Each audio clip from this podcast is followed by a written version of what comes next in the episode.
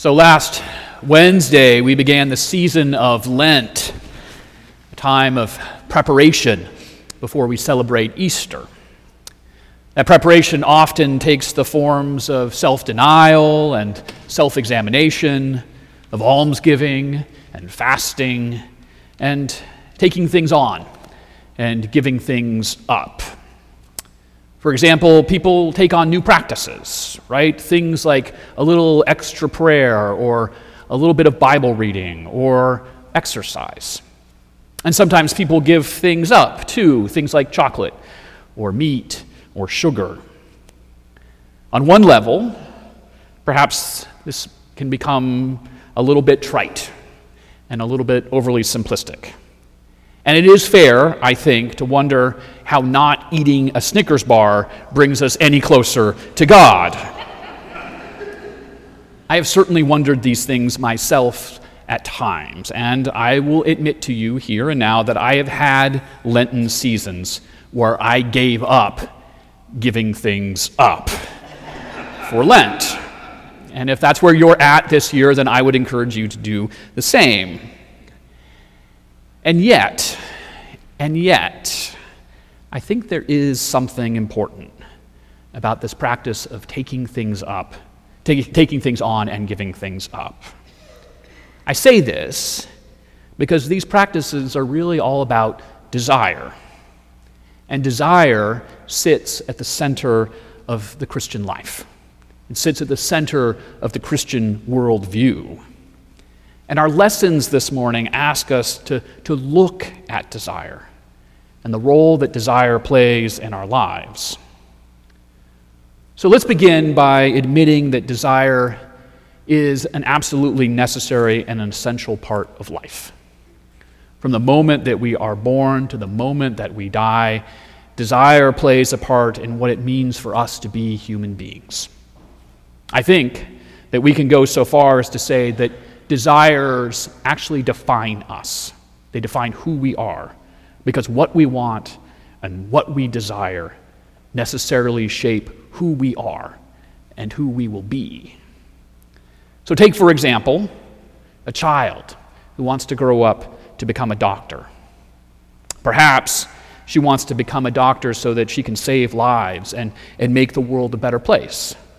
And maybe along the way, this noble desire, also uh, desire to help, uh, also, along with that noble desire, there's also this desire to win the acceptance of others by pleasing them. Or uh, she has an ambition to be better than others, or she has a desire to control life and death. In any case, those desires, her desire that will manifest in her desire to become a doctor, and her desire to become a doctor will drive her to try to create that life. And with this desire, all along the way, there are going to be other desires, big and small, that will seek to pull her from her path. If she's lucky, or maybe if her will is strong enough and her desire remains consistent, she'll be able to push those other desires away and, or put them into perspective or keep them under control. But in any case, the whole path of her life and her identity will be shaped by how she manages her desires. In both noble and perverse ways, desire defines us, it makes us what we are. But this should come as no surprise to us as Christians because our Christian story tells us that we were created for desire. That is, we were made by love for love. We were created so that we might know God's love, and in turn, so that we might love one another and ultimately love God, our true source and end. God created us to live in communion with God and, with another, and one another in peace. And because this is so, we were created to long for and to desire unity and completion in one another and ultimately in God. It is for this reason that we will never find true completion or joy or meaning cut off from one another, cut off from others, or cut off from God. Our hunger for relationship, for truth, for beauty, for abundance, will only find their true object in God, and everything else will leave us wanting. As our patron Saint Augustine of Hippo wrote, our hearts are restless until they rest in God. And yet, one of the great mysteries of human existence is that we live in a wounded and hostile relationship with God and with our fellow human beings. Things simply are not as they were created to be. We are not living in the harmonious communion for which we were created. Somehow, and in some way, we live in a distorted relationship with our true source and with our true end, and thus live in a distorted relationship with one another.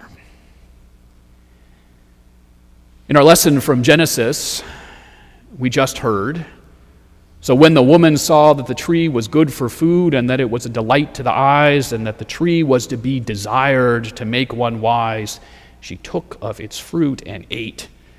And she also gave some to her husband who was with her, and he ate. And yet the mystery is why. Why would the tree draw, draw her so? This story of Adam and Eve in the garden is, is not so much an explanation of that why as a story that, that points to the mystery of our broken communion. For indeed, the garden has everything these first people could want or need there is food, there is shelter, there is companionship in abundance. They seemingly lack nothing and want for nothing. Augustine goes so far as to say these human beings are free, they are wise, and their desires are rightly ordered. They are as they were created to be. And yet, mysteriously, something goes awry. And in listening to the serpent's lies, they leave that abundance behind. Adam and Eve go looking for completion beyond the God who created them. They look beyond their source, they look beyond their end for their identity and their completion. The Genesis story does not tell us why this is so, but rather that this is so. That indeed this is what we do. That our desires are distorted and disfigured is one of our greatest problems. It is the cause of our suffering and the cause of our making others suffer. We don't love as we ought. We love some things too much and others not enough. We lack perspective and wisdom to know how we ought to order our desires, and as such, we suffer. Our will is often powerless to do the things we know that we ought to do. And in our broken, brokenness, and our ignorance. This season of Lent is a stark reminder that all too often, all too often, we crucify love, we crucify beauty, crucify one another, and indeed, we even crucify God. And yet, God does not leave us in this predicament. For God continually longs to draw us back into relationship and to reorder our desires. God seeks us out in Jesus and welcomes us back into communion. Indeed, into an even deeper level of communion with God than, than we have in our, merely in our creation. For as Paul reminds us in his letter to the Romans, in Christ our relationship with God has been restored and renewed and indeed made new. Jesus comes to us to forgive and thus gives us new life. In Jesus, we have the free gift of grace. We are justified as God sets things right in Christ. And indeed, we have been freed by being drawn into Christ's unbroken relationship with the Father. And it is this unbroken relationship that is revealed in the gospel lesson this morning. In rejecting the devil's temptations in the wilderness, Jesus rejects an excessive need for control and for esteem and for power, and instead embraces God's abundance and love and grace. Jesus' one desire is for God and for living in relationship with God, even if that will not bring an immediate end to hunger or adulation or military might.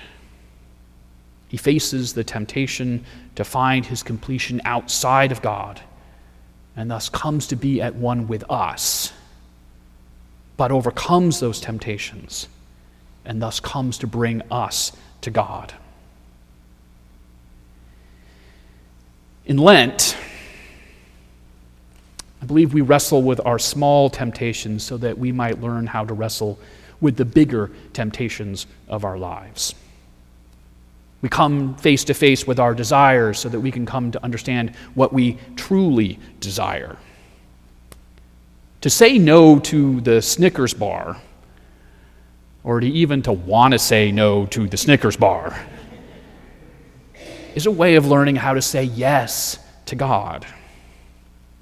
It's a way of coming face to face with our own poverty and our own weakness. And in this way, whether we are able to resist the draw of that Snickers bar or not, it is a way of learning how to surrender our lives to God and to God's will for us.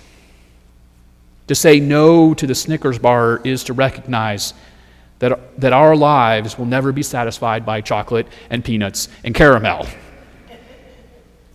But so too, the great longing of our lives will also not be satisfied by money or fame or power or security or health. Our great longing will only be truly satisfied in love love of ourselves, love for others, and indeed, above all things, love for God. And so I think the invitation of this season of Lent, as we, as we leave our small things behind, as we take on our small practices, is to examine our desires, to look at our hearts, to see what we truly long for, and in that space to be moved and shaped by God, recognizing our great and abundant longing for God, our desire for God, is a, merely a response and an echo of God's longing and desire for each and every one of us.